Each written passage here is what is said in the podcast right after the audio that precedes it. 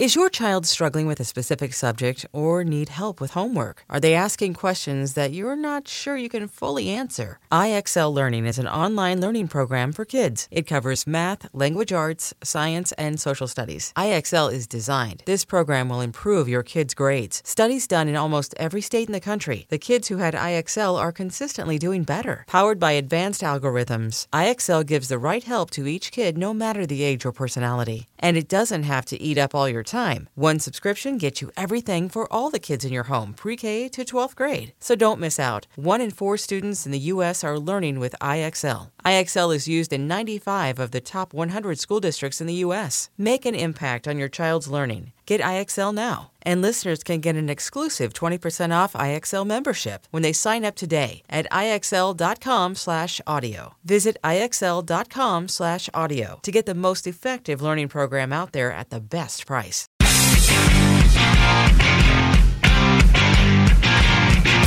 What's up, everybody? Welcome to Comic Book Nation, the official podcast of comicbook.com. I am your host, Kofi Outlaw, and with me today I got Matthew Aguilar, Yo, what up? Janelle Wheeler, Hey, everybody. Connor Casey. Kofi, I don't want to alarm you, but something's wrong with the timeline. That's amazing. Wow. Oh my God. Wolverine claws. You, you never run out of gags. Yes. Never. Look out, Carrot Top. You got competition, buddy. Oh, man. And coming on and joining us from another universe, from another reality in the comicbook.com podcast universe, Phase Zero host, you know him, Mr. Brandon Davis is back with us. The timelines have exploded. Anything is possible now. Is this even canon? I don't know. Oh, we don't even know. But what is canon is BD is here because he is, I, I mean, I don't want to say hot off the road, but I don't even think, is that the man cave? Are you back home? I am home for till, till 5:30 a.m. tomorrow. Okay, there you go. BD is back out on the road because the world is back in motion, and so he is hard at work, uh, seeing all these movies that you guys want to see, getting all these scoops that you guys want to know, and he's just come back from seeing a very special movie that we would going to love here, The Suicide Squad. But And, that's- uh, Go. Oh, BD, I think you're still a little bit limited in what you can say, but we wanted to get your reaction since you have just seen The Suicide Squad on the big screen. What can you tell us about it? can I curse on this show? because I feel like that's the only proper way to represent how I feel about this movie. I won't, Wait, but good I or have bad? to. I think we can actually, but I can't remember. Yo, we we got a hard Dark Knight PG thirteen There allowance from uh, Yeah, Jim okay. Viscardi, so you can go you can go full Dark Knight. Good deal. That So I movie think you get is, one. Yeah, I'm just going to put it this way: the Suicide Squad makes Deadpool look PG-13. Like What? it is Nice. insane. It is hyper violent. It is just. I mean, like it is R-rated in every way. There are there are there is nudity, male and female. There is Yes. faces getting blown off, like, and then like I like Janelle. nudes. yeah. I Sorry. know. Now, Both Richard, men and down- women nude. Richard, we're gonna need Oh a timestamp. We're gonna need a timestamp. That was this. amazing. We're gonna need a timestamp for this clip. they make you fall in love with characters that you didn't expect to fall in love with. I, I don't know that I can sit here and be like, I loved the movie. The more I've thought about it, the more I've liked it. It literally like left me speechless when it was over in like the mo- in a way I've never felt after watching a movie before. Wow. And I think I think I was partially overwhelmed by some of the elements of this film, and I like, but I loved most of the film. I mean, like it's it's truly James Gunn so unleashed that it feels like Warner Brothers is saying, uh, like we will let a filmmaker do whatever they want. Watch this, and James Gunn was just like, "You sure? You you you, you should? Let's okay, all right, let's see." And they really just didn't reel him in at all. Like he takes it further than I expected him to, and I don't think I'm overhyping. Like I just genu- like in quality, I think most people are going to love it. I really enjoyed uh, like almost the start to finish the whole film. There were just parts of it where I was like, wow, that was a lot. Uh, and there's characters who are not, you're not going to expect to fall in love with some of these characters, and you will. Like King Shark, you're going to love, but you knew that. But like Ratcatcher 2 and Polka Dot Man, you're going to love them. I was going to and ask you John that. I was going to say who's your, who's the best character in the film? Man, Peacemaker's the funniest. Ah. Ratcatcher 2 and Polka Dot Man are fantastic. Bloodsport is like Idris Elba is so good as Bloodsport. Wall, I mean, Viola Davis as Waller is just so conniving and co- it's just such a every Joel Kinnaman as Rick Flag. Yo, he's great. Uh, all the characters are good. There's not one character that you're like Margot as as Margot has possibly the best, but one of like her top three, if not the best, scenes as Harley through three movies yet. Like there is Nice. a great Harley Quinn scene that's just gonna rock people's socks. Like it's the movie is insane. The You only mean way you're to not going to describe tell it, us the whole scene yeah, for the listen, stop that. podcast? there is a lot that you haven't seen in the trailers. Like it feels like you've seen a lot of the movie, and you have seen a lot of it, but there's also really a lot. And from the first scene of the movie, you're going to sit down and say, "Holy shit, they're really doing this!" I'm tell from the first scene, you're going to be blown away. It's So does unbelievable. it does it ever feel like it's overwhelmed because of the number of characters involved, or do they actually all kind of get their little moment? It.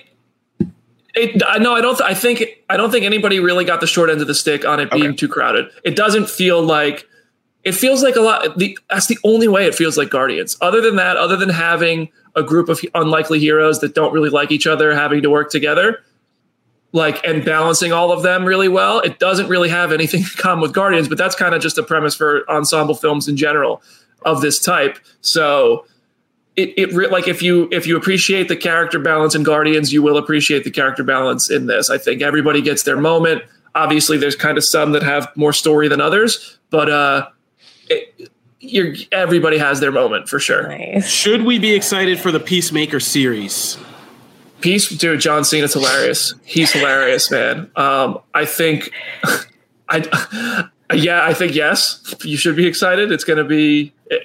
I just had a phone call where it just like I, I can't. I don't know. I'm. It's going to be wild. It's going to be Peacemaker's going to be insane, especially if it is anything like. And I'm hearing that it's going to amplify from what we saw in Suicide Squad. So Nice. Oh, I know some of those Cena scenes were getting some like not such love from the trailers. Like I, I saw some of those, like, oh, they're just not whatever. I thought they were hilarious. So like, is that pretty much on the stuff we have seen from him in the trailers? Is that pretty much on par with all the other stuff in the movie, or is there, or is there just like this other character angle to him that you don't really get a feel there's, for? there- there's definitely a little bit more depth to him, and it's like this. It's like this impressive level of consistency that Cena plays the role with, because that trailer humor gets expounded upon in the film, and it makes more sense. Because I'm not gonna lie, when I saw that trailer, I was kind of like, I don't know if this is my brand of humor. Like Blockers wasn't a movie I really enjoyed that much, and I felt like we're kind of bringing that out. Some people love Blockers. You're not wrong if you do. It wasn't a movie for me. Uh, but Cena really kind of does a, a little bit of what he did in Blockers, but gets to take it further. And he does it so consistently and so well throughout the film that you just buy into it. And I thought I thought he was really uh, I thought he was really funny. And him and Idris Elba together have a great rapport throughout the film. Nice. What was the event like? Like, how was it attending the premiere? Uh, this was it was I, I was it was a mostly empty theater. There was probably like 25 people in like a 40x theater, and I mean, I sat next to my friend Kirsten, who I haven't seen in a year and a half, and it was great to see like Sean O'Connell from Cinema Blend and Eric Eisenberg and all the people who I used to see, you know, a couple times a month, and we don't really get to do this stuff anymore. It was just really awesome to catch up with people. I mean, I'm vaccinated. I feel not too worried. Uh, obviously, still want to be careful, but I, w- I don't think I would be going out to these things if I wasn't vaccinated. So uh, it's it's a nice peace of mind to to have that shot in the arm and be able to go out and do this stuff. I had a great time. You heard it here. Get your vaccines, ladies and You go, get gentlemen. a, go get a vaccine. Like, come on. Like, if you're not vaccinated yet, that feels like a choice, and you should be. On uh, just on a closing topic, just on the kind of building off that point, do you think Suicide Squad is a theater movie, or do you think people will be satisfied with a HBO Max viewing? Since this is one of the uh, maybe last ones we get in the double Yeah, that's right. release. IMAX. Oh. IMAX, biggest screen you can. Like, it's going to be a good movie if you watch it at home. You're not going to be mad about seeing the film. You will enjoy it more with a loud sound system on a big screen. I'm seeing it again in IMAX. I saw it in 40x, or not 40x, um, RPX, whatever the big, not whatever like the step below IMAX is. I guess that I think it's Regal RPX. offers. Yeah, I think it's RPX, RPX. Yeah. That's what it was. I saw it in RPX. I'm gonna go see it opening night out here in Nashville in, in IMAX for sure. Nice. Awesome. All right, BD, thank you. Now, that's just the beginning because you've been running around doing a lot, and that was just the beginning of your journey. You also, while doing Suicide Squad, you got to, as just an additive to your itinerary, you went to the uh, premiere of Space Jam A New Legacy, and you didn't know at the time, but we had another we had another agent, comic book agent, lurking around those places. Let's bring him on now. Agent X himself, Mr. Aaron Perrine is here. What's going on? Wait, what? What? It's so interesting to see y'all here. I know. If you guys don't know, Aaron is a regular with BD as a host over on our uh, Phase Zero Marvel podcast. So this is our first official kind of comic book nation Phase Zero crossover Alternate uh, timeline. alternate timeline one. And a little Talking Dead if you want to get classic over here, since we have both Jeanette Oh, wow. BD. Yes. Yeah, yeah, yeah, yeah. We're doing After a the whole, death, we got a whole crossword go. puzzle. This is like a lost episode. So anyway, Well, I'm about to get those Walking Dead episodes. You coming over or what? Yes, let's go. Oh my gosh. Next I week, let's watch it. Walking Yeah. Dead. I'm so down. behave it in the comments as the Have a multiverse is play date. open. Yeah, comic book multiverse is here. Loki did. Yeah, I mean, the only way we could do it after that Loki finale, but we'll get to that.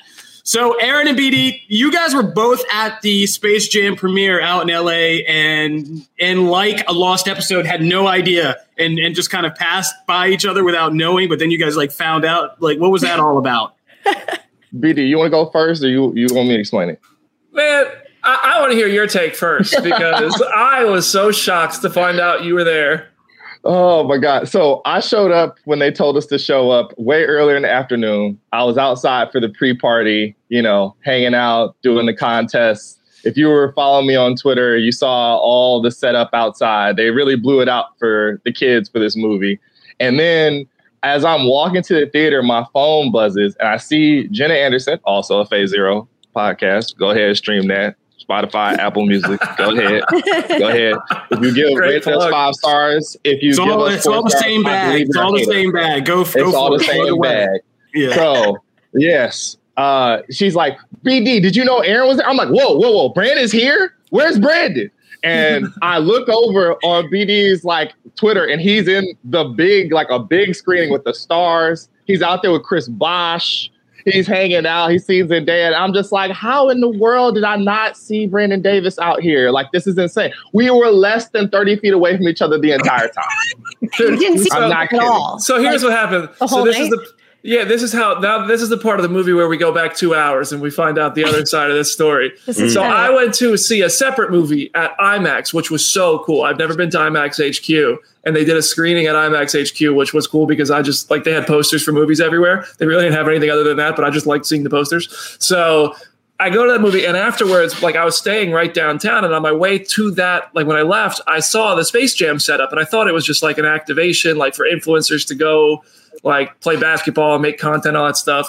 So I texted a Warner Brothers rep a picture and I said, Hey, I'm staying on this block. Are you going to be here? I haven't seen you in over a year. Would love to catch up. My friend over there uh, who works for the studio. And so she texted me, was like, Yeah, I'll be there. Come by. Like, I, I, you know, if you come after seven, that'll be safe. And I was like, Okay, cool.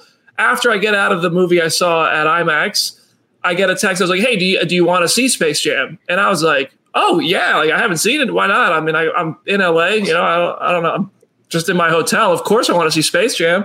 So she's like, okay, cool. I'll put some tickets aside for you. I didn't know this was the Space Jam premiere. Like, I thought she just like had like seats at a screening. Like this was a press screening. I was like, okay. So I go down there and like find out it is a full. Like I when I saw Don Cheadle, that's when I knew. Like this is the Space Jam This is premiere. a classy checked- event. Dude, Yeah. I was like, I'm underdressed. I feel like a bum. I checked out. Uh, I checked out Twitter. I saw Jenna tagging me in Aaron's tweets. I saw Aaron dunking on the basketball court they set up, and I was like, hold up. Me and Aaron have been working together every Wednesday, previously Fridays, uh, for the better half of the past 30 weeks. We've never met in person, and just now we walked into this movie together, and we didn't even see each other. The only reason I got tickets was because somebody canceled. The person from EW canceled. They had great seats, and they were like, "Well, let's not waste these." So I got their seats. Thank you, EW. That's awesome. And that, ladies and gentlemen, is what a comic book humble brag looks like. And, like this is our ultimate clout. We just got guys everywhere because tickets, and then yeah, I mean, Great. yeah, it's making me miss the office. This is this is like what, Mhm. this is a little small sample of what the office is like. So Oh yeah. There's a lot of people on here. I haven't talked to this many comic book employees at the same time. yeah, in a long time. So I mean, I guess while we're here, we should all at least talk. What did you guys think of Space Jam? Um, I'm almost done. I started this morning, but I've had a busy morning, so I'm Same. almost done. Oh, you Uh, pulled a me. You you like watched like you made it through seventy five percent. Yeah, yeah, yeah. I I'm pulled total halfway. math. Yeah, yeah. Yeah. So, um, I just it- finished it like twenty minutes ago. yeah i'm enjoying it i mean it is it is enjoyable but it is at the same time the ultimate warner brothers product like of synergy of sports movies like anime all these different brand reference like a damn lego movie or something but um or ready player one like yeah but uh it works. I mean if you could get over the whole product of it all it, it is kind of fun and funny. And LeBron James is surprisingly good on a kind of geeky level with like references and Easter eggs and kind of having fun with the whole thing. And um, yeah, uh, I had a lot of issues seeing Lola Bunny again. That triggered a lot of things I thought I had me, me and my therapist to close the book on. But uh, yeah, Jeez, man. we're, here we are. hey man, there's I'm not alone. I've been in support groups and everything. I'm not alone in this. So that was a whole thing. What but, you're uh, saying is than don't that- that's post to my help you out. cosplay. yeah, but uh, I enjoyed it. What'd you guys think? BD, Aaron, you guys were at the premiere, so it's easy to get premiere-itis, but uh, tell us what you thought. I thought it was a fun movie, man. I don't know what people are expecting from Space Jam. Like LeBron makes fun of himself for two hours, bro. Like, what else do you want? It's funny. Like the movie makes fun of LeBron the whole time, and he's a good sport about it. It's got cool little Warner Brothers references. That it, like it's a silly kids movie. It's a little too long. The basketball game at the end, I'm just like, all right, like really, we're we're not done yet. But overall, I'm like, it's a fun movie. It's like it's not Jordan Peele or Christopher Nolan or or Steven Spielberg. It's a fine movie, dude. It's a kids movie, and I thought it was fun. The only the biggest criticism I have though is if you watch this movie, you'll see part of the story calls for all of these Warner Brothers characters to be courtside at the game. And so it's like, oh, cool. The Night King is there. Pennywise is there. Like all these Harry Potter characters are there.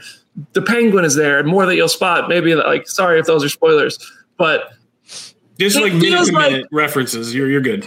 so but they just have these like cosplay versions of the characters like it, it's not actually it's obviously not daniel radcliffe and the real night king and and uh danny devito as penguin it's like they just kind of put people in these like cheap cheesy Oh, costumes no. like Joaquin Phoenix's Joker looks like he was pulled out of WonderCon and thrown onto the set, and it's just like, okay, Yeah, Mr. Uh, Mr. Freeze definitely has that vibe.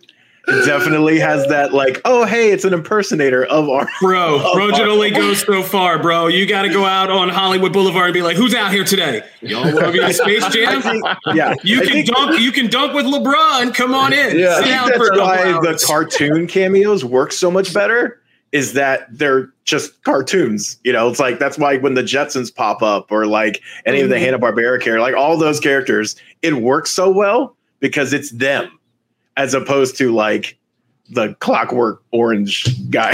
Yeah, what the heck? yeah, there's some great references for the old animated characters when they Yeah. do them, like slot them in movies like um, awesome. Granny and The Matrix and uh, Wiley Coyote as Mad Max, which was my personal favorite. So I was laughing Speedy out loud. Gonzalez is in the Matrix. Can we just? Should we just? Yeah. Granny's that's better. amazing.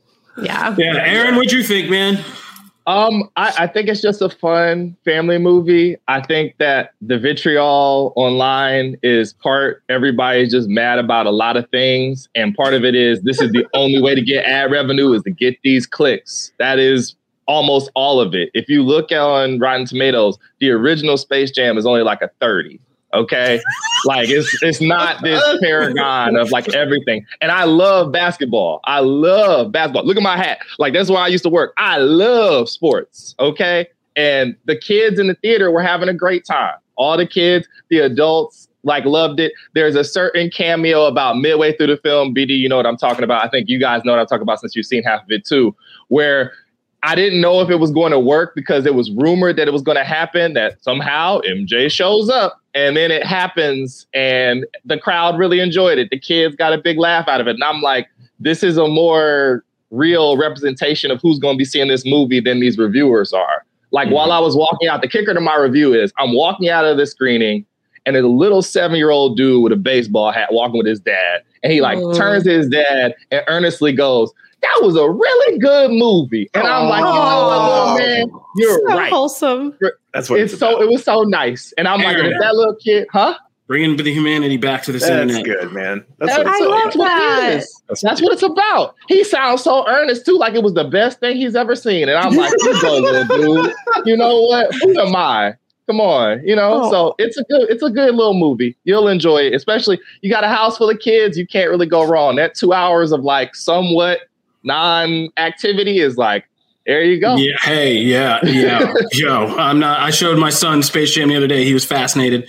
I think he'll be blown away by this. And as long as he sits still for those two hours, like you said, I'm I'm good. Movie fulfilled. Um. Uh. Yeah. I agree with you. And like, yeah. It, it, there's no point in being like a crazy adult critic about this and, and going and like this is not for you, man. Just uh, keep your intellectual thoughts for Black Widow and its deep stimulation. Chill out. That's why I Chill like out. the um the fact that like they actually the the game itself is a little long, but I just love the second half because it really just like it just puts No. the spotlight on Looney Tunes as a as a group of characters and it's like man they're just stupid fun like it's so fun and it's so just like it's in on the joke and i just like that that part they played earnestly and i i dug it like some parts i was kind of like you know i was like oh that's we're, we're bordering on cheesy or whatever but it's fine you know Yeah. but like that one, I was like, I bought in. Like when Bugs Bunny is at the board, and I was like, I bought in. I was like, oh hell yeah, all the Wiley Coyote stuff. well, Like that was awesome. Like there's, there's so many fun moments, and it's just like goes to show like Looney Tunes rock.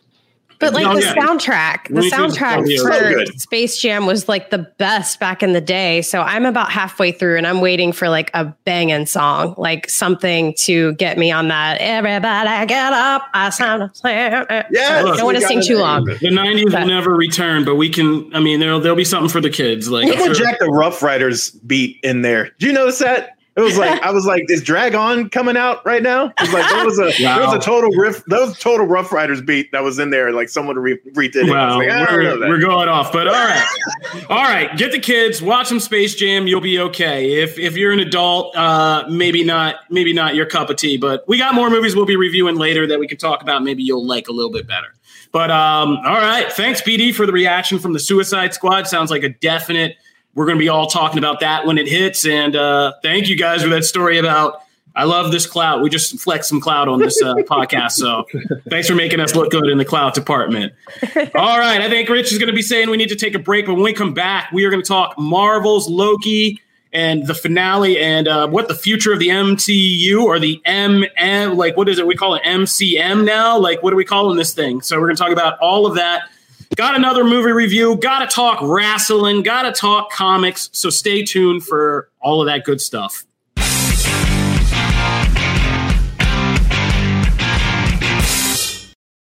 At Alma, we know the connection between you and your therapist matters. But if you're already feeling stressed and burnt out, the idea of trying to find a therapist you really connect with can be overwhelming. That's why Alma's focused on helping you find the right therapist for you. When you browse their online directory, you can filter your search based on the qualities that are most important to you. Then you can book a free 15 minute consultation call with any therapist you're interested in seeing, so you can get a feel for whether they're the right fit before you commit to a full length session. Alma also makes it easy for mental health care providers to navigate insurance. That's why 95% of therapists in their directory accept insurance for sessions. So you can find care that's affordable without stressing about the paperwork. You want to talk to someone, but not just anyone. Alma is there to help you find the right fit. Visit helloalma.com slash therapy60 to schedule a free consultation today. That's helloalma dot com slash therapy60.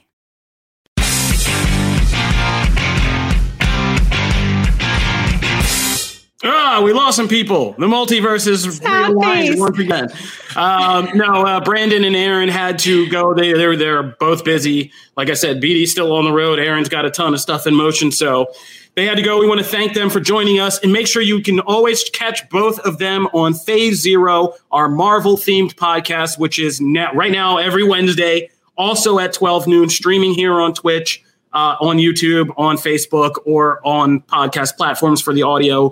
Apple Podcast, Spotify, Stitcher, the whole nine. So be sure to check out our Phase Zero podcast as we uh, keep this podcast universe growing. Also, if you're a Pokemon fan, we also got a wild, Poke- po- a wild Pokemon Has Appeared podcast with Jim Viscardi on Mondays. So that's a total comic book uh, podcast Who's plug. lurking in the comments now?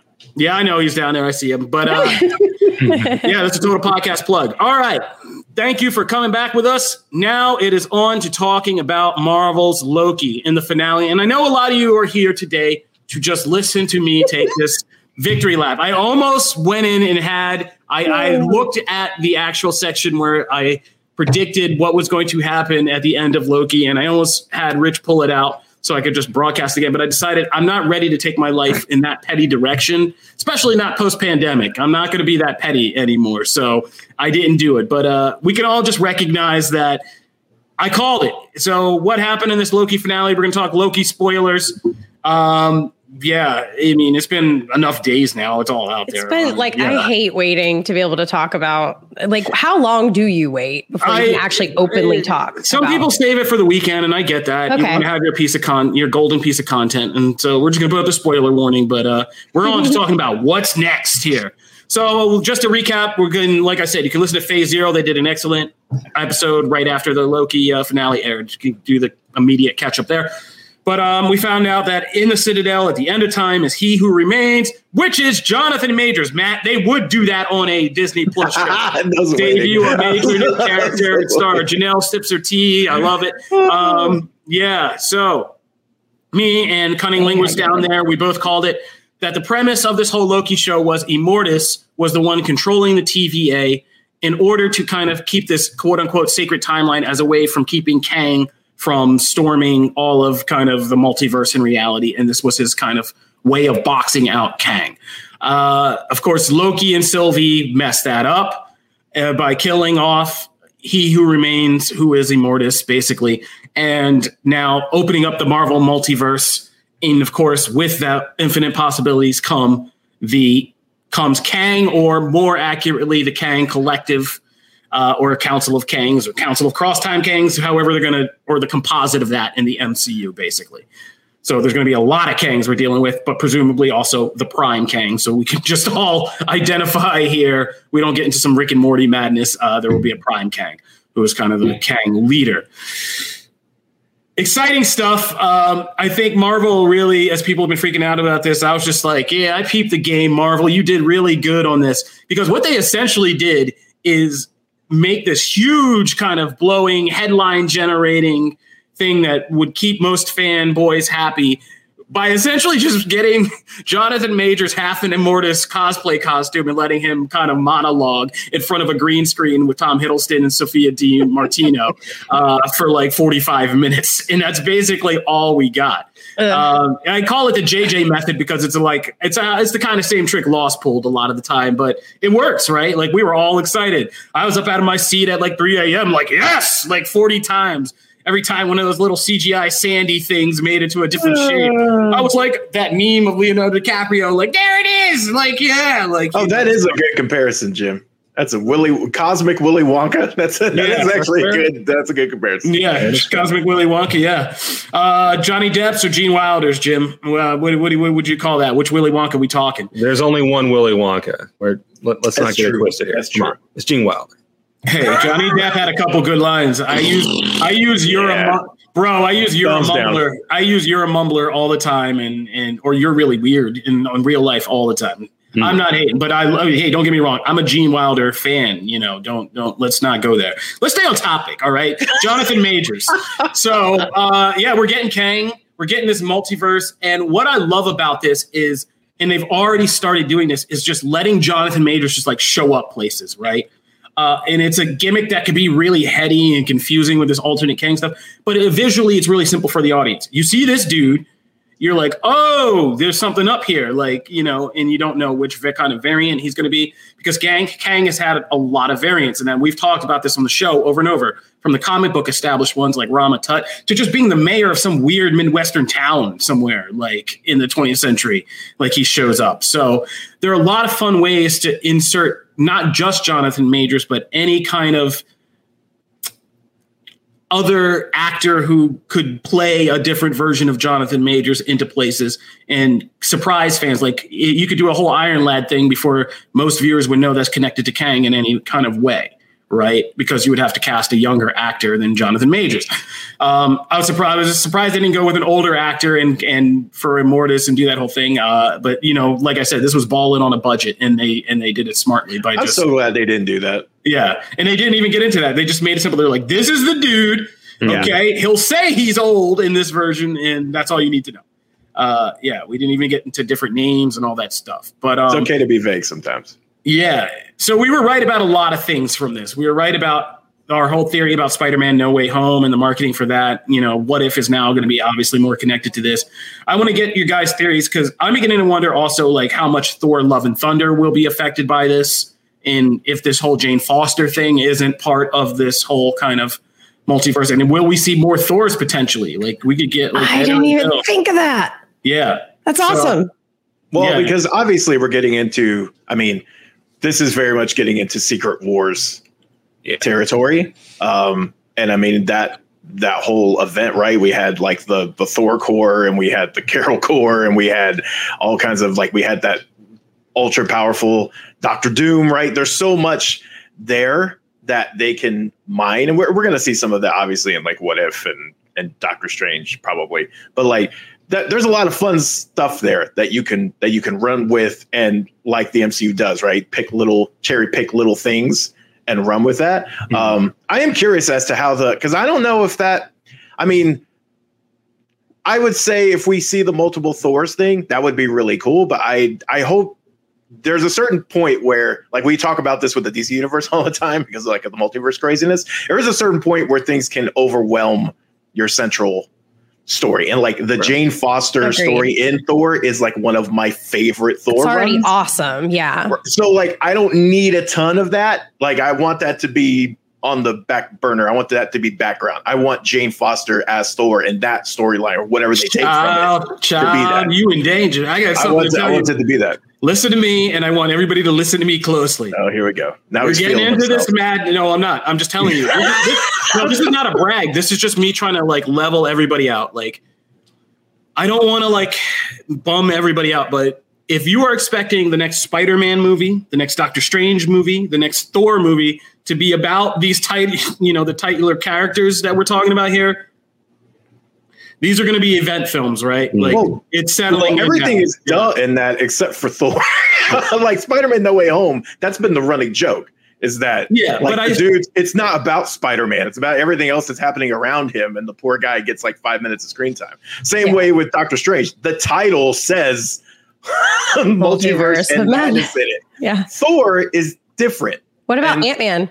Like you're putting like Jane Foster Thor is strong enough, more than strong enough, and should not, especially like with the way things are now, and like you're gonna finally spotlight your like female Thor character who like deserves it. You know what I mean? In every single way. And like this character is such a huge deal. And then you're going to throw in all that multiverse muckiness.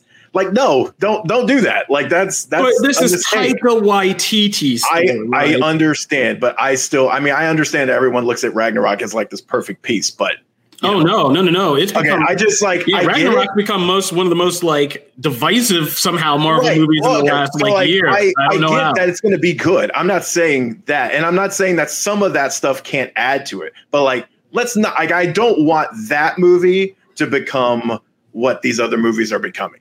I, I don't hmm. want that. That needs to be something a little separate because that character deserves it. I think if anybody in this list is going to have fun with this multiverse craziness, it's going to be Taika Waititi. So Just don't let it overwhelm it. Um, I, I don't know about that. And as Janelle brought up, uh, Quantumania. I mean that that title and what we know about the quantum realm being this pathway between realities and timelines. Like, uh, it's pretty easy to plug that one in too. I'm you know what I so mean? much more So- excited about it after this Loki finale about the Ant Man. Yeah, who was the ship that escaped in the beginning and the opening of this Yes. uh, Loki episode? Who's on that ship? Anybody? No scrolls? I don't know. Who? What are you saying, Connor? A very a very specific group of four people, perhaps. Yeah. Don't Fantastic know what they're Four, up to. Let's go. I can Mm-hmm. see that. It'd be. I mean, at this point, you don't know where Kevin Feige's dropping these reveals. They could be anywhere. So, like, yeah, I don't. I want to know who's on that ship. Is the is it, is it the aerospace engineer? Has he been on? Oh on this God! ship? Don't bring up don't. that again. Don't do it to us. Jeez. Can I can I jump off of what Matt was saying real quick? Yeah, go Yeah. for it. I think I think the real qu- the ten billion dollar question with the MCU going forward is I think the juggling act between this and this multiverse idea and uh, also being able to tell compelling standalone stories and whatever the hell they are building up with Julie Louis Dreyfus and her Thunderbolts, the supposed Young Avengers getting built up in the background of all of these Disney Plus shows, the ones that we know are coming up how do they keep all of this compelling and keep it building up while also dealing with hey there's a multiverse now the timelines are wrecked we're seeing different variants of people popping up at different places i doubt this has anything to do with hawkeye or maybe even the next cat movie shang-chi like it, it's i'm worried because we talk about how if you're if you're a fan trying to jump into this now you might be confused unless you start way back at the beginning. Think of how much harder that's going to be when we've got all these different plot threads going, and on top of that, oh by the way, there's our version of Crisis of Infinite Earths going on in the background sometimes. It's going to be very interesting. Yeah, I mean you're you're right that um you know BD if he was still here he has been dropping good theories and you never know what he knows behind the scenes but uh that shot like you know some of these will avoid it we all think Eternals is going to avoid it by either Eternals is its own bag of cats, right? there. Yeah. that thing's insane. because they can just say, "Oh, we're we're somehow not involved in all this, even though it's the multiverse," and they're like, "Eh, that's not our problem." st- Still, somehow, because who knows what gets them off the couch? We that's what this whole movie's about to answer for us. Um, and Song Shang Chi is kind of suspected to be centered around uh, the snap or the blip, and kind of that'll set him up going forward after we know all about him after the blip and everything's reestablished like where he is and you know kind of doing that will be where we possibly end off so it does come down to these films spider-man doctor strange and whatever is going to be happening in thor which is kind of the biggest mystery because you never know how Taika is going to do it. Like all these storylines could be completely remixed into something crazy, like he did with Ragnarok. So, yeah, it's going to be an interesting balancing act for sure. It's also going to be interesting because we also weirdly have, as we Loki, this first wave of Marvel Disney Plus series kind of goes with Loki and What If blowing open this multiverse. Then we got these very grounded second wave coming up with like Miss Marvel and She Hulk being like a fourth wall breaking courtroom thing Moon Knight, baby. and Moon Knight and whatever mm-hmm. the hell could happen in Moon Knight and possibly getting into the supernatural and vampires and like yeah. So it's kind of it, it, it- like Connor said, it's going to be a crazy balancing act, but eh, right now, I mean, we were all like after Endgame, like, yo, I don't know how Kevin Feige going to do this, man. This time travel stuff they set out is crazy.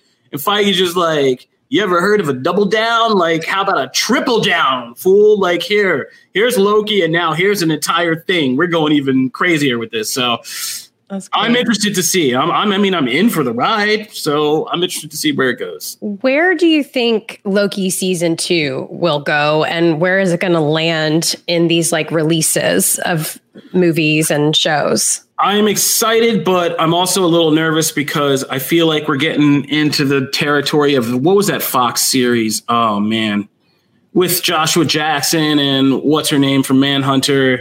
Oh, Fringe, Fringe, yeah, Oh, we're I getting into Fringe. show. Yeah, I loved it too. But we're getting into Fringe territory where Fringe kind of burned itself out on that alternate reality take, where every season they basically just redressed the cast and said, "Well, now we're in a different reality of of the Fringe verse, and this is different, and here's everything that's different."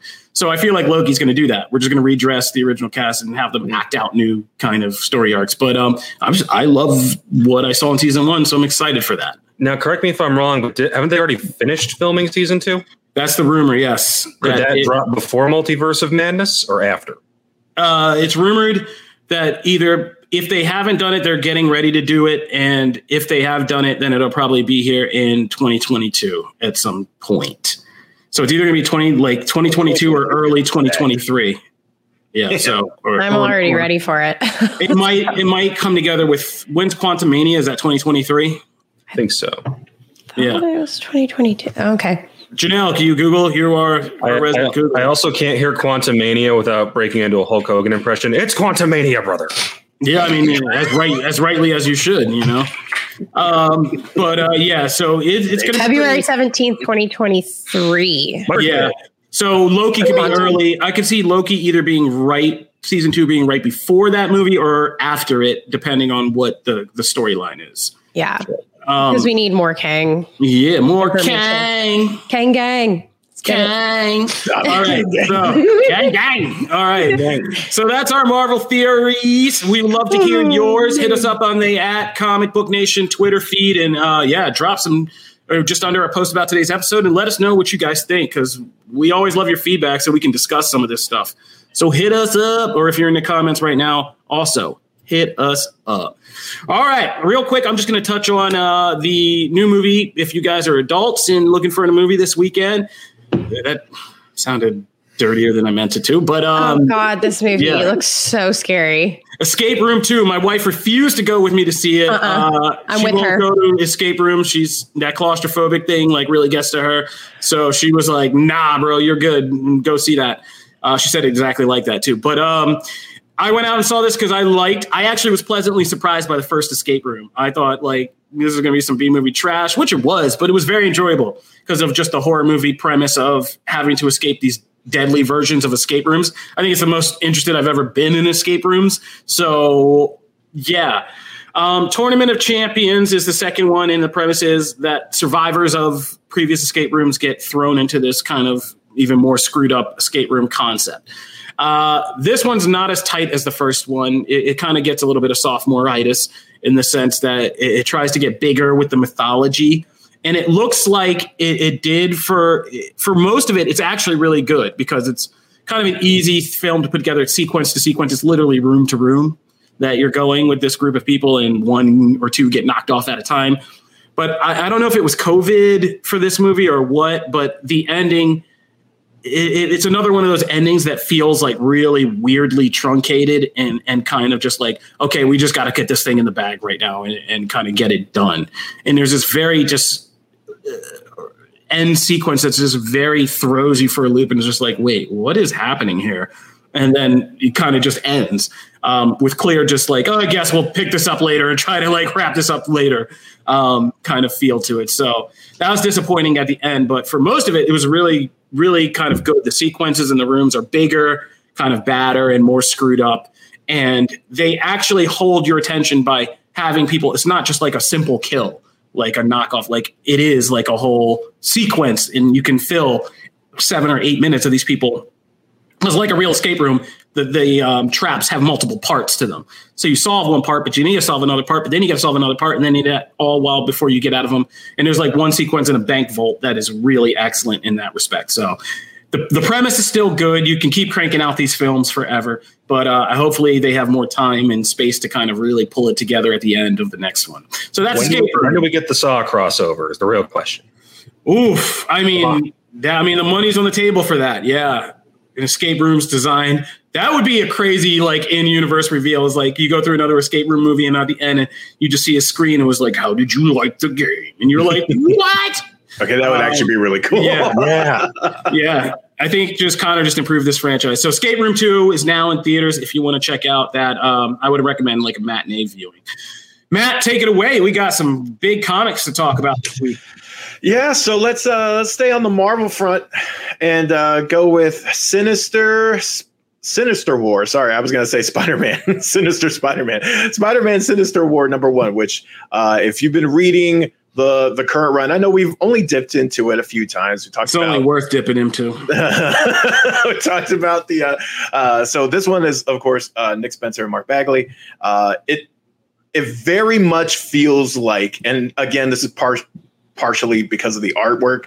Uh, this very much feels like a '90s Spider-Man story. This entire run has actually had that kind of soap opera. Yeah, Mark, Mark Bagley. It feel it really does. It- right? It just like feels like uh, I was I was taken through a time warp. Not that's not in a bad way necessarily. I'm just saying like that's the Spider-Man that like I most remember. So Same. that is actually for me it was that was kind of cool. And they very much lean into all the like mj stuff. We get some of the mephisto stuff.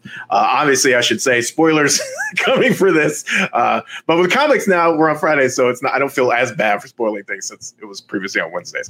Um, so we lean more into that. The biggest thing here, of course, is the battle between the Sinister Six, which is the kind of classic group, and the Savage Six, and how MJ's new kind of found friend uh, being kind of in the middle of that. And so there's all that going on, plus all the kindred stuff, which I don't know if uh, anyone read the Chameleon Conspiracy, which has kind of been taking over the last arc or two uh, of the Spider Man books, but like the kindred stuff ties directly to that. There's a lot going on here. Um, but overall, like the the biggest thing of the issue is if you like superhero action sequences. There's a lot to like here. I mean, it, it, the second half of the book is really just a giant boss fight um, between the two groups, actually, and Spider-Man just kind of caught in the middle. Um, you know, I this very much much felt like a throwback. I don't know, and I will be curious because I know Janelle is kind of jumping into this, and I'm not sure if you like how much of the other stuff you've read. So this is as a jumping on point. If you're just kind of, oh, hey, there's a new Spider-Man event, let me dive into that. I would be curious to see what you thought. For me, it was like I liked it. I didn't. I was fine with it. Like I didn't love it as much as I thought, but like there's some nostalgia mixed in there. But what did you think? Yeah, I'm kind of with you on that. Like it, it, it was it, neutral is cool. I mean, I love. I I know a lot of the Spider-Man villains because it's one of the most common, you know, commonly portrayed right. heroes like spider-man if you've watched any of the old movies like you can recognize doc ock and like you kind of know. I mean even just from the ride at islands of adventure i recognized like a few i'm like oh yeah he like totally slammed his electrodes into the buggy when i was riding spider-man back when i was a kid the ride. So uh, it was it was interesting to see. I loved um the whole actress and like red carpet and the glamour and the glitz and like oh yeah we did spoil right? Oh, yeah, yeah, um, i loved seeing the cool perspective of mephisto like oh, wait did i say mephisto? Wow. I just Mephisto confirmed. I don't know why I just threw that in there. But I loved seeing like all of these villains banding together, just kind of creating drama. It was kind of weird that like their motivation was odd. Like you portrayed me in a movie. Yeah, it was kind of weird. It was kind of like really like this is yeah. this is why you're attacking. It was just kind of it was it felt very dramatic. Like right. It felt very dramatic, but I really enjoyed seeing the artwork and I loved seeing, you know, like I said, like the gown and the red carpet, like she looked really sexy and it was just cool. I, I, kind of almost didn't read this one because you said it was optional, but I am glad I did. Like, I'm glad I actually read it. And I read it this morning, drinking my coffee, and it was like a cool little, you know, it was a cool book to read. It's a good read for that. Yeah. It, it was. Yeah. Like, and, it wasn't like a must read, but it was, I enjoyed it. And it you, terrible. and you hammered it on the head there, that, that dramatic thing, because those, those older Spider Man stories, I love them, but they were very melodramatic. And, you know, Kofi, what do you think kind of, because you're kind of from that same spot as I am?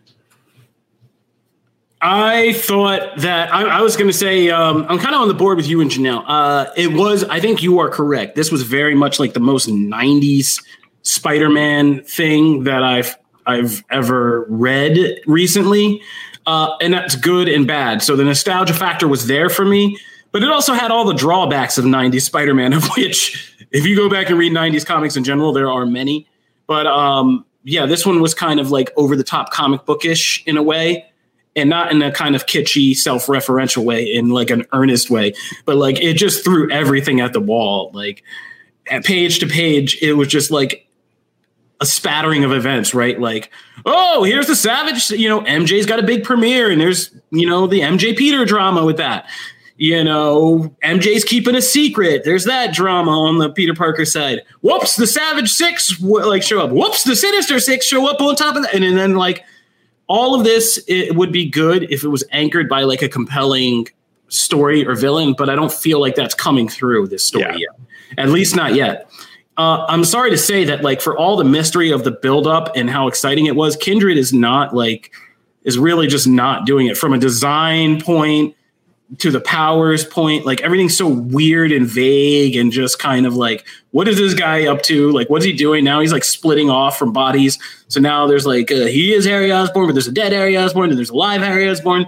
He's basically stealing Maggot's whole shtick from X Men, like with the and not as cool, not yeah. nearly as cool. So we don't have a compelling villain at the center of this. We, I don't see any kind of compelling design or or we always say like even no matter how comic booky crazy it gets, there needs to be like a basic mm-hmm. premise. Like Hickman is good at that. No matter how crazy Secret Wars gets, it's this basic premise. The world got messed up. This is all that's left cobbled together, and there's a fight to kind of keep it or to put it back in order. That's it. And then all the other craziness that happens under that umbrella, you, you can still guide your way by this simple idea. It's a right. battle we got to win to put the universe back together. This, I don't know where we are, like what's going on. It's just a, it's just heavy Spider-Man references being kind of like dug up constantly. And like you said, if you haven't been steeped in Spider-Man the last few years, like a lot of this goes over your head. Like I haven't read enough to be like, I saw Savage Six and I was just like, okay, I get it, I guess, but I don't really care about this. So yeah, um, yeah. I mean, I think Spider-Man books, and I'm just going to put this out there, have been kind of weak in general for a while now. And there's hints that this is trying to kind of course correct a lot of that, like from the moment they did the, you know, the Mephisto MJ's Peter marriage thing, that they're trying to kind of correct all of that because that's also framed in here. Started. Um, one more day, uh, one more day, yeah. So it looks like they're trying to reset Spider-Man and, and simplify that, but it's going to be an ugly process. Uh, and it's yeah, you're because you're right because like Spencer's run is ending at some point. We're getting towards the end of that run, and then we're going to launch into the thrice monthly Spider-Man series that has like all the multiple creators, uh, including Saladin from Miles, uh, Thompson. Like, there's going to be some some really cool people. I believe is it Zeb?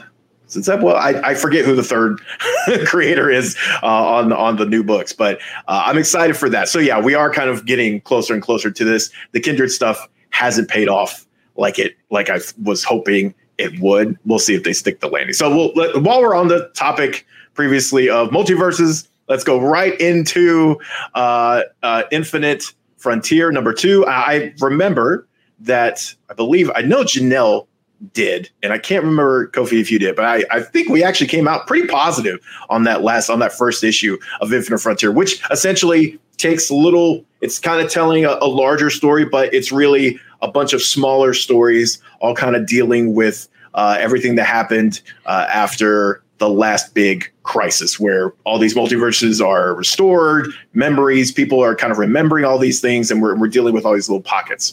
Um, this follows the same trajectory. Uh, I look, I there's this might be there's so many little moments in here that I really dug, like the Alan Scott Vandal Savage moment. I thought was great. Uh, the Roy Harper Black Lantern stuff and the Darkseid ties. I, I'm eating that up. Like there's actually a lot of really interesting things going on through here. I thought this one was not as strong as the last one just because there's this kind of running thing. The director Bones stuff is supposed to kind of anchor everything because like you're seeing the investigation of all these things and that's how everything is tied together. And that component is boring for me. Like that's just not clicking. So like that part, and there's a lot of that in this issue because like we see Captain Atom and yeah, there's even a reveal there that ties in, but like Everything else is just like that part is so boring, and there's a lot in this issue of that. So I'm like, eh, but I still really like it. I like the premise. I like the the teases that we got here. Uh, what did you guys think? Um, I, I can sum up real quick. I'm actually kind of the opposite of you. I thought the there was a too much scattershot the concept of the first uh, uh, issue. I'm not done this one. I still have a little bit to go, and I'm not saying that in a bad way because I actually like it. This is kind of a dense book uh, because it's marrying these two concepts together that are very tricky to hold together, which is kind of an investigative, almost like FBI procedural with the entire DC multiverse craziness concept. And keeping those together is really hard. But I think this issue actually settles more into the rhythm of how that works and how to do it.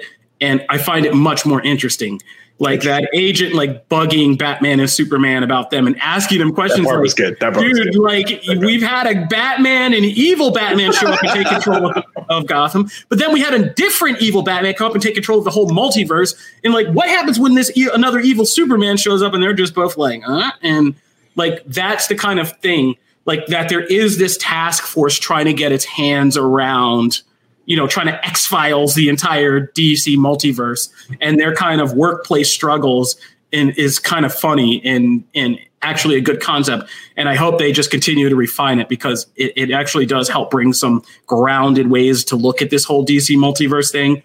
And the cast of characters is funny. Um, I just think there is an imbalance in the characters that you know using these big characters like Batman, Superman versus the actual characters in in the book who are the main characters. Right. That was that's a good point though, because that sequence was great. I actually liked that sequence a lot, just because the questions she's asking are very like grounded questions, pragmatic questions that anyone would be curious of. So that's good. Well, more yeah. important, like a government agency trying right. to defend against this and handle all this.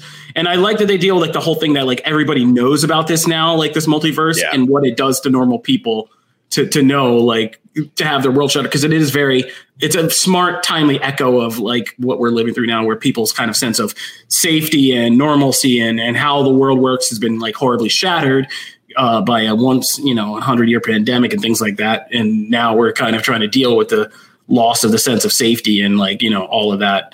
Um, and this does that subtle good job of that. So i'm enjoying this book. It's very dense and i feel like it's more of an adult read in a weird way even though it deals with like a bunch of comic booky concepts but uh, I'm, I'm enjoying it yeah, yeah, I'm enjoying it as well. And just like you said, it, there has been so many, there have been quite a few books that have touched on like the pandemic and all of that stuff that we have read, but they've been so on the nose and, and like over the top. Um, this one, it, it is nice. Like that's a really good point, Kofi.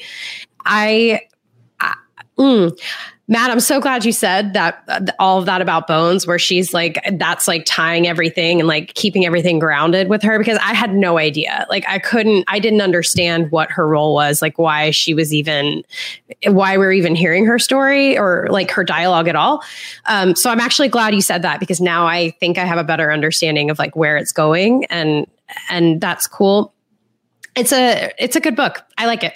I, I really enjoyed it. It's, it's a different, perspective. And now that all this multiverse stuff. I mean, I'm also watching Arrowverse for the first time and I'm watching Flash and he j- literally just like jumped, he just like totally twisted time up. So my brain is kind of like swelling with multiverse stuff and I'm kind of eating up anything like this. So I think that's why I'm kind of biased. I really do like this book a lot.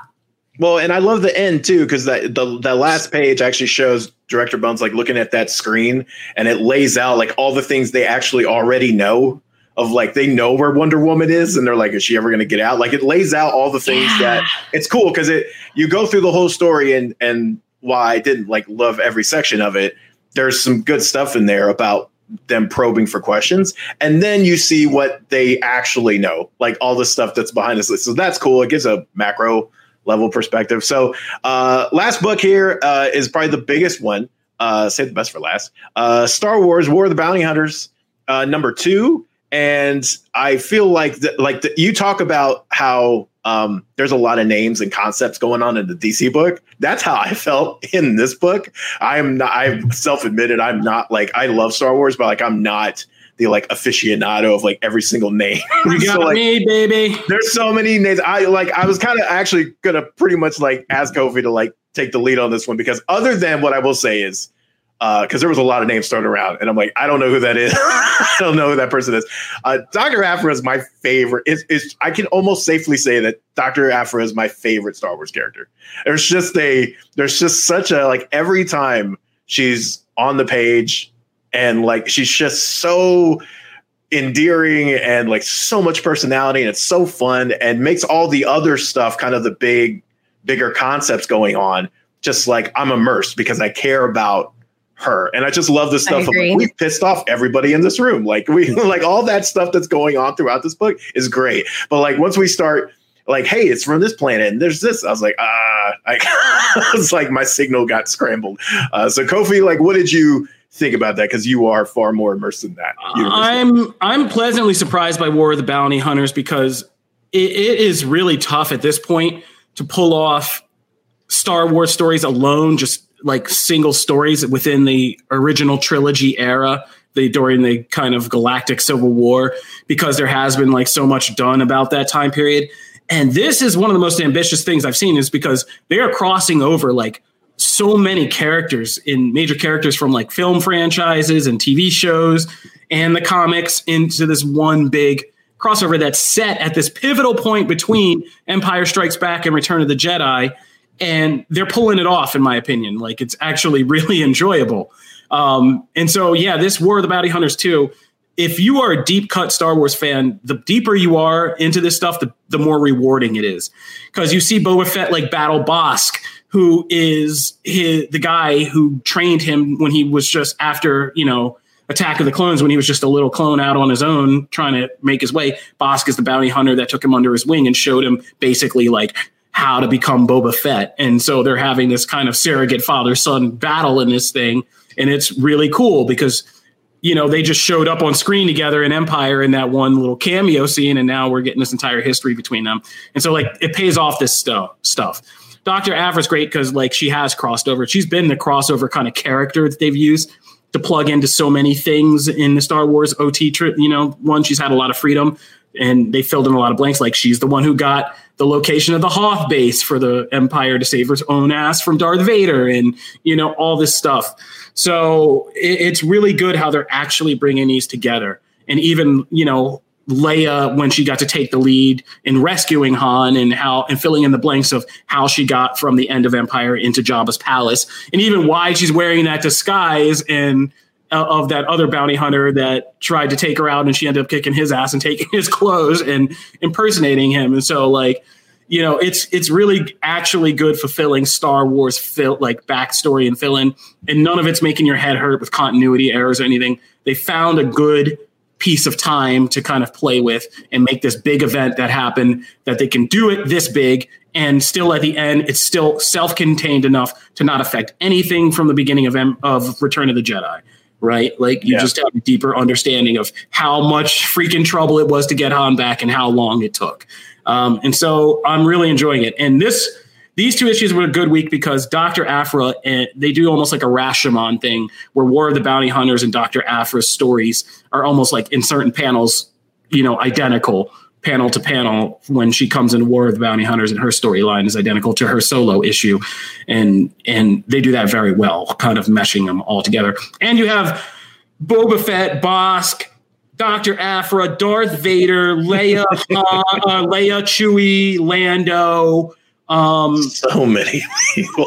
freaking Qi'ra and Crimson Dawn from Solo. Like all of these people are at the same party, and Jabba the Hutt and the entire Yeah, that's right. who have their own drama going uh, are all on in the same party scene at the same time. And it's just, and if you're a Star Wars like geek, it's hard. And I mean, this is ultimate mark out material. So, so enjoy. It's so good to see Kofi so high. Like it's just such a he's so I'm smiling loving Star Wars comics and books right now. They are, they're giving me life. So good. Janelle, what'd you think? I mean, Kofi said it all pretty beautifully. Um, but as a casual Star Wars fan, kind of like you, Matt, I really enjoyed it. It's really easy for me to follow, even if there's uh, maybe characters or people that I don't really know. I still kind of get their vibe in this book, which is that's pretty impressive because they have like one line, you know, and yet I'm like, okay, I, they've kind of figured, like, told me who this person is, what they're about. Um, and there were just a few moments that I really, really, really enjoyed. And uh, gosh, I like this is one that I would not want to spoil for people because when certain people show up, you're just like, oh my gosh, it's just really exciting. It's unexpected. Like the end of the book was completely unexpected for me. Um, and yeah, I just really, really good, and also just awesome to see Leia jump in there. Like, yeah, it was just a good, really good book. It was really, really well done. It's good, man. Star Wars has been killing it lately. Yeah. So if you if you I'm are impressed. not reading those, uh, you know, from a both a casual and a and a hardcore, it's there's a, rec- a recommendation both ways. So I would say that was my favorite book of the week. All right. Let's give you guys some time for wrestling. yes. Here we go. All right, Matt. So we've got a, we've got ourselves a busy little schedule coming up this week. We've got WWE is back on the road starting tonight down in Yeah. Houston. You get to acknowledge the tribal chief live and in person, and if you don't, I'm telling on you. Oh, Um, and then we've got Slammiversary tomorrow, right here in Nashville, Tennessee. Myself and I believe Matt will also be attending. Um, we've got Money in the Bank on Sunday, Raw's on Monday in Dallas. It's live in front of fans too. It's an exciting stretch of days, but we'll start with Slammiversary because we don't talk about Impact Wrestling that much, but there's a couple of big talking points. The first being Kenny Omega is still on his Thanos quest, and he has the Impact World Championship. He's defending it against an absolute psychopath in Sami Callihan. Matt, is there any chance in the world this is where Kenny starts to fall? Um, oh man, it's it's a weird thing. I want to say yes because I feel like who else is there? like who? Like right now on Impact, other than Moose, Moose, but like that seems like a far like at, right now positioned at this moment in time. I don't see Mhm. like Moose being at that spot, like just for whatever reason to be not talent wise, but just like from a push perspective to be like on that level where they would take the belt off of Omega. So like Callihan seems like the biggest and most credible threat. And you know, he's been champion before. He's had good runs. Like this would be, and he's been not the champion long enough to where it would probably feel fresh again, you know, for that to happen. So like it seems like all all everything points to yes, this is the time. And yet it's for whatever reason, I just can't like pull the trigger and say, like, yeah, because I, I don't know. I don't feel like it's still the right time for them to do it. But I just don't know who who does it after Callihan. I don't see anybody else at that tier level that could you could go, oh yeah, you know, it taking it off Omega. Yeah, we can we can see that happening. Everything else would feel like too much of a a work. You know what I mean? Like I don't know. It's Right. weird. I'm weird. I'm caught. So uh, I'm going to get you uncut because I think you, you need to consider a couple things with Kenny. It's not just that he is in Impact; it's that he's also juggling his stuff with AEW and with AAA. So, Right. first loss he takes is a big deal. He has not suffered a singles pinfall loss since November of 2019 in that lights out match with Jon Moxley, which wasn't even sanctioned. You got to go back even further Yeah. to the match with Pac at All Out earlier that August. It's been a long time since he actually has been beaten. So that first loss is going to be a big freaking deal. And if you think it's not going to be an AEW, I think you're nuts. I think the first title he needs to drop is the AEW one, which we're setting up for this. God, this a- end of a three-year storyline between him and Hangman at all. Right. I think that's his first real loss. That's where he drops that title, and then we see the other pieces Start start to to fall. fall away. As for it, as for what they do with AAA, I think he beats Andrade in August at Triple Mania, and then maybe loses in a rematch. I- I'm not going to here to speculate what they're doing down in Mexico. I'm just not. As for Impact, you have a couple options, and it's not Sami. I think the first one is Josh Alexander.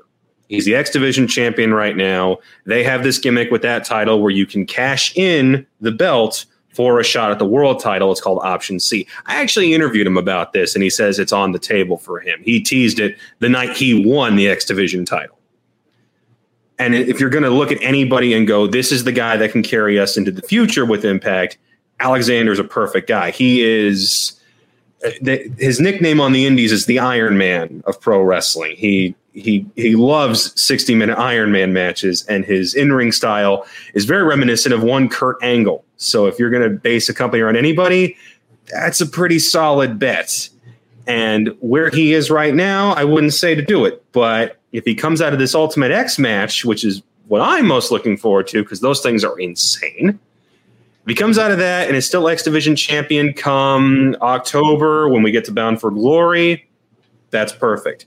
Other option, you could always go back to Moose because that guy needs to get crowned at some point. He's got a He's so deal. good, man. He was robbed of his last title because the young Buckaroos decided to to interfere. Or you go back to Rich Swann and kind of have him, hey, you dropped the ball earlier this year when you dropped the title to him. So Uh, maybe this is your redemption tour. I don't know. But they've got some options. I don't think Sami is one of them. Hmm. Interesting.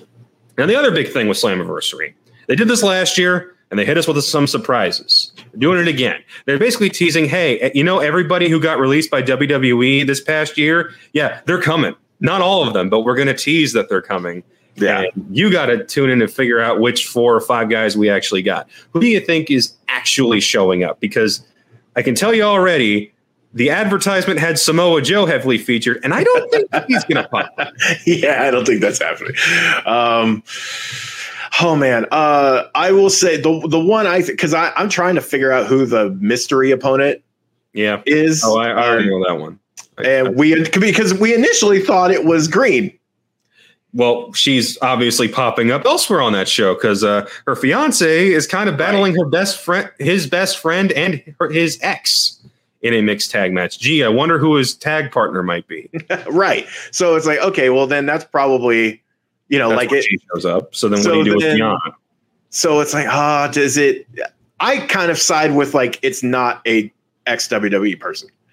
I'm actually like my thing is actually like someone that whether it and I'm not saying it's Tessa Blanchard, but I'm saying someone that was like previously signed with Impact, like Kylie Rae, because like she Mm. was still under contract and all that stuff happened, and she started doing wrestling dates earlier this year. So like, who knows? Maybe they worked something else out, right? With the Um, NWA now, yeah. Right. So like um maybe that's something that happens there. But then I do think there will be someone that pops up from WWE. I my money is on the former iconics. Uh, I I feel like one number one, I just loved them in WWE. Uh, and so for them to and I cannot believe they got released. Like Yeah. that's just one of those I, I just don't understand it, especially with their tag team division like already having issues before they were there, like while they were there. So like I think them they would be a perfect fit for Impact. I think they're just like Impact has so much freedom and like how they do comedy and like you can approach it a bunch of different ways and we see that Oh, every absolutely. week. So I think they would, man, they would be killer on that show. I think they would just be able to really carve out, especially now with like Fire and Flava as the you know as the knockout champions. Like that that program alone would Yeah. be worth it. So I think them. My money's on them. Uh, So- being the person. They're I they're a lock for me just because you've reintroduced those knockouts tag titles and you don't have much of a division to actually fill it with. You've you've kind of been cobbling wrestlers together to You've been doing what WWE does, which basically is yeah. And so you need legit tag people. teams. You have Fire and Flava, uh, the Iconics. I think they're calling about the Inspiration now. is that their official one going by? Yeah, Okay. with, with two eyes again, because you know. Also, Yeah. seen the comment section that Snorlax is going to be mystery opponent. I'm I'm afraid to tell you, Snorlax is not signed with Impact Wrestling, so don't don't expect that kind of cameo. I see you laughing, Janelle, but um, I, I'm expecting. Uh, I, I, relax. I think Deonna is fighting Mickie James. Uh, That's another one. That's a Knockouts good champion. She's obvious. Her 90 day no compete clause is up. She's already doing stuff with the NWA. She's made it clear that she wants to keep wrestling elsewhere. So I think that's my bet there. One though, I wouldn't hate if it were somebody like a Dr. Britt Baker or a Thunder Rosa and just completely take us by surprise. I a think yeah, company. be interesting. As for other surprises, I'm going to go with Kalisto showing up in that Ultimate X match. Um, I think when I interviewed Josh, he n- named two people he wanted to show up Murphy and Kalisto. I don't think that second one was an accident. I think, Yeah, I think that's how he gets back. And he is just such a perfect fit for the X division. That that whole division is based around his wrestling style yeah. and I think Murphy does show up. I think he is their, I think he is their big get, and I think he is instantly inserted into either the X division or the main ti- the main event picture. He he fits in both. The style matches both. I think he would knock it out of the park there. So I'm I'm I'm hoping he comes. That's a that's a hope one. I, I think if any of the big surprises, like I, guys, I wrote it in a story yesterday. Don't hold your breath. It's probably not Daniel Bryan. Yeah, I don't think it's Daniel. And it's probably not Braun Strowman. The guy's the guy is at the, that guy comes with a pretty high asking price. So I don't think it's either of those two. I think of all the big surprises, Murphy is the big one by the end of the night. But then we got Sunday, dear Matthew. We have Money in the Bank. Now, when it comes to the world title matches, Kofi, I'm, a, I'm afraid to say that the Council of Kofis will not be pleased because I don't think Kofi Kingston is beating Bobby Lashley. We rebranded into the Kofi Collective for marketing. Ah, that's oh, that's good. That's a good one. Yeah, my, my mistake. we got merch. um, since we we got a certain rumor about a certain former WCW star coming back and fighting Bobby Lashley, that and you can tell from the tone of my voice just how happy I am with that. But we'll talk about that another day. And I don't think Roman is losing to Edge because we got Roman John Cena coming up next month by all reports indicating. So that just leaves two big questions. Who the hell is winning those briefcases, Matthew? Oh man, so okay, so when we when, when the wrestling team did the predictions, I got to go back and fix mine, by the way. Yeah, right. Because we both we both did the same thing. We're like, oh, it's Yeah. Sasha.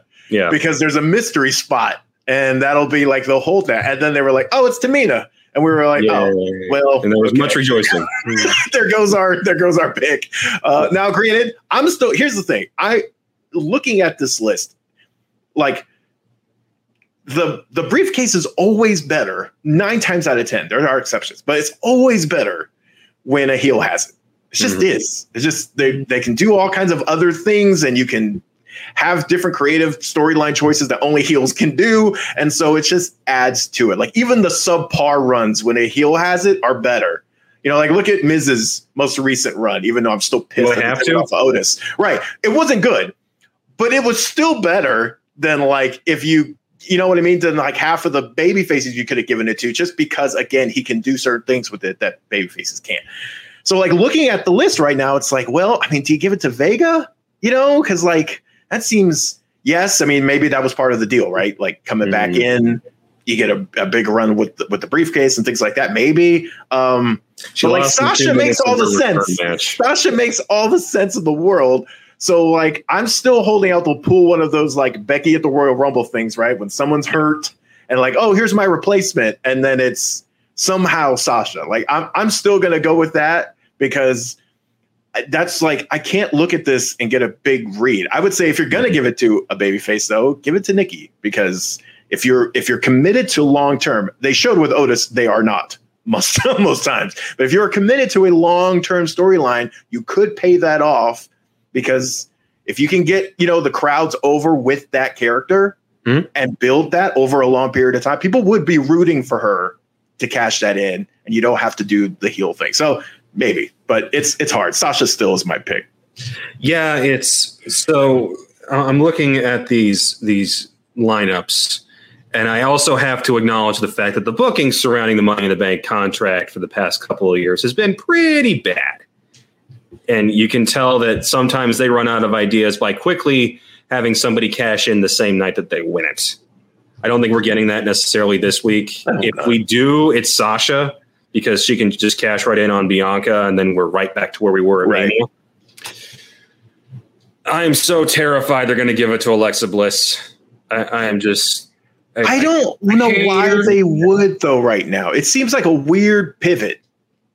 because it gets her back in the title pic because it gets her back in the title picture with all of this what she's doing right now. Which I got I got some bad news for you. I don't think that is going to be well received at all when there are fans actually in the crowd.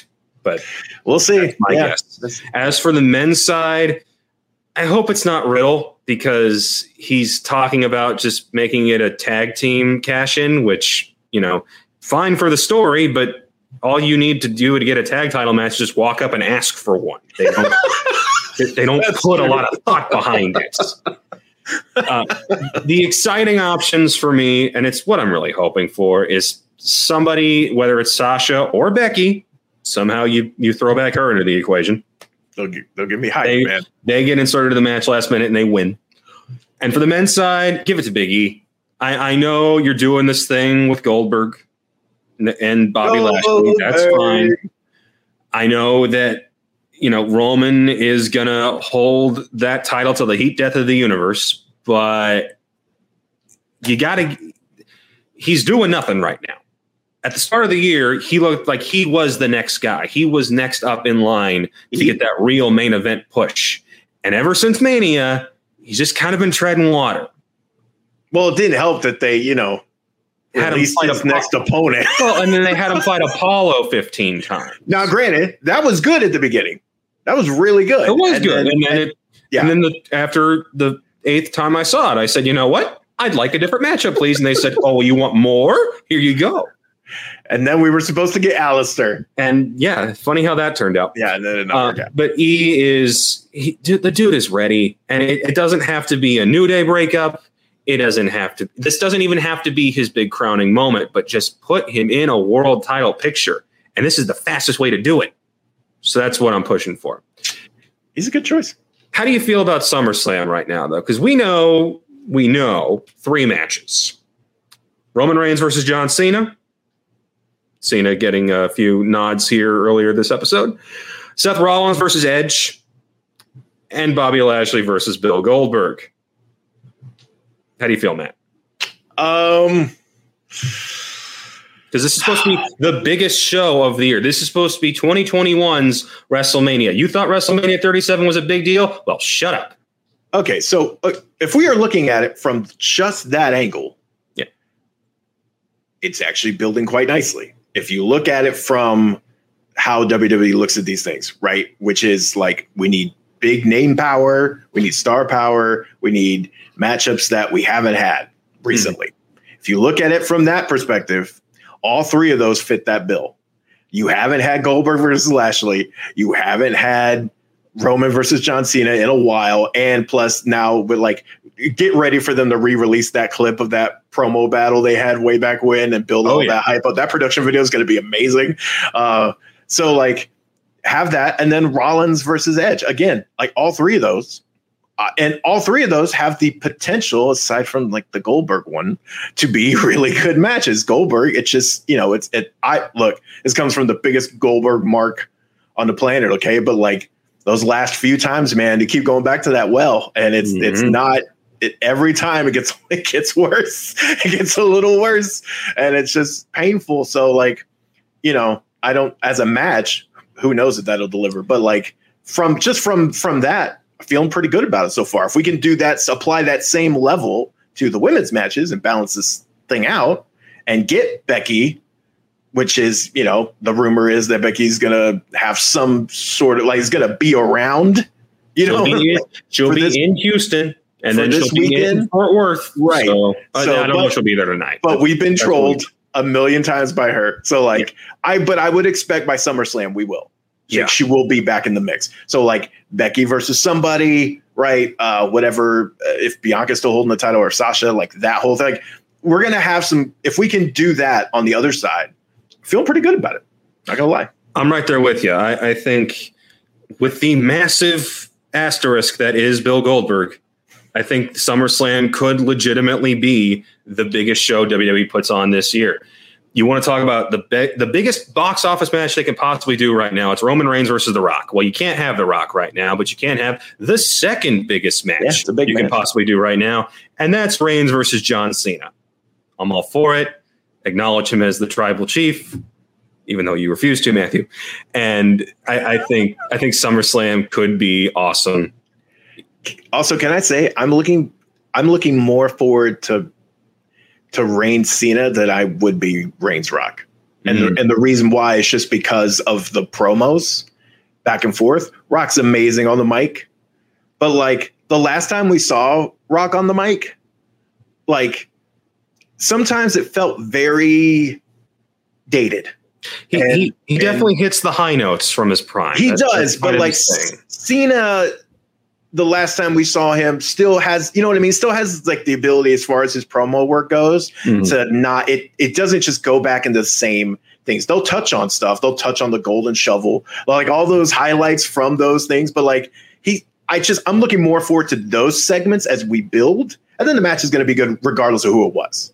But- I'll, I'll counter that and say I think the family story between Reigns and the rest of the Noe family is the most compelling thing WWE has been doing Oh, for the past absolutely. year. Everything with the Usos. You're going to keep building on that by Right. bringing Rock in. So I think that that I think those promos are going to get personal.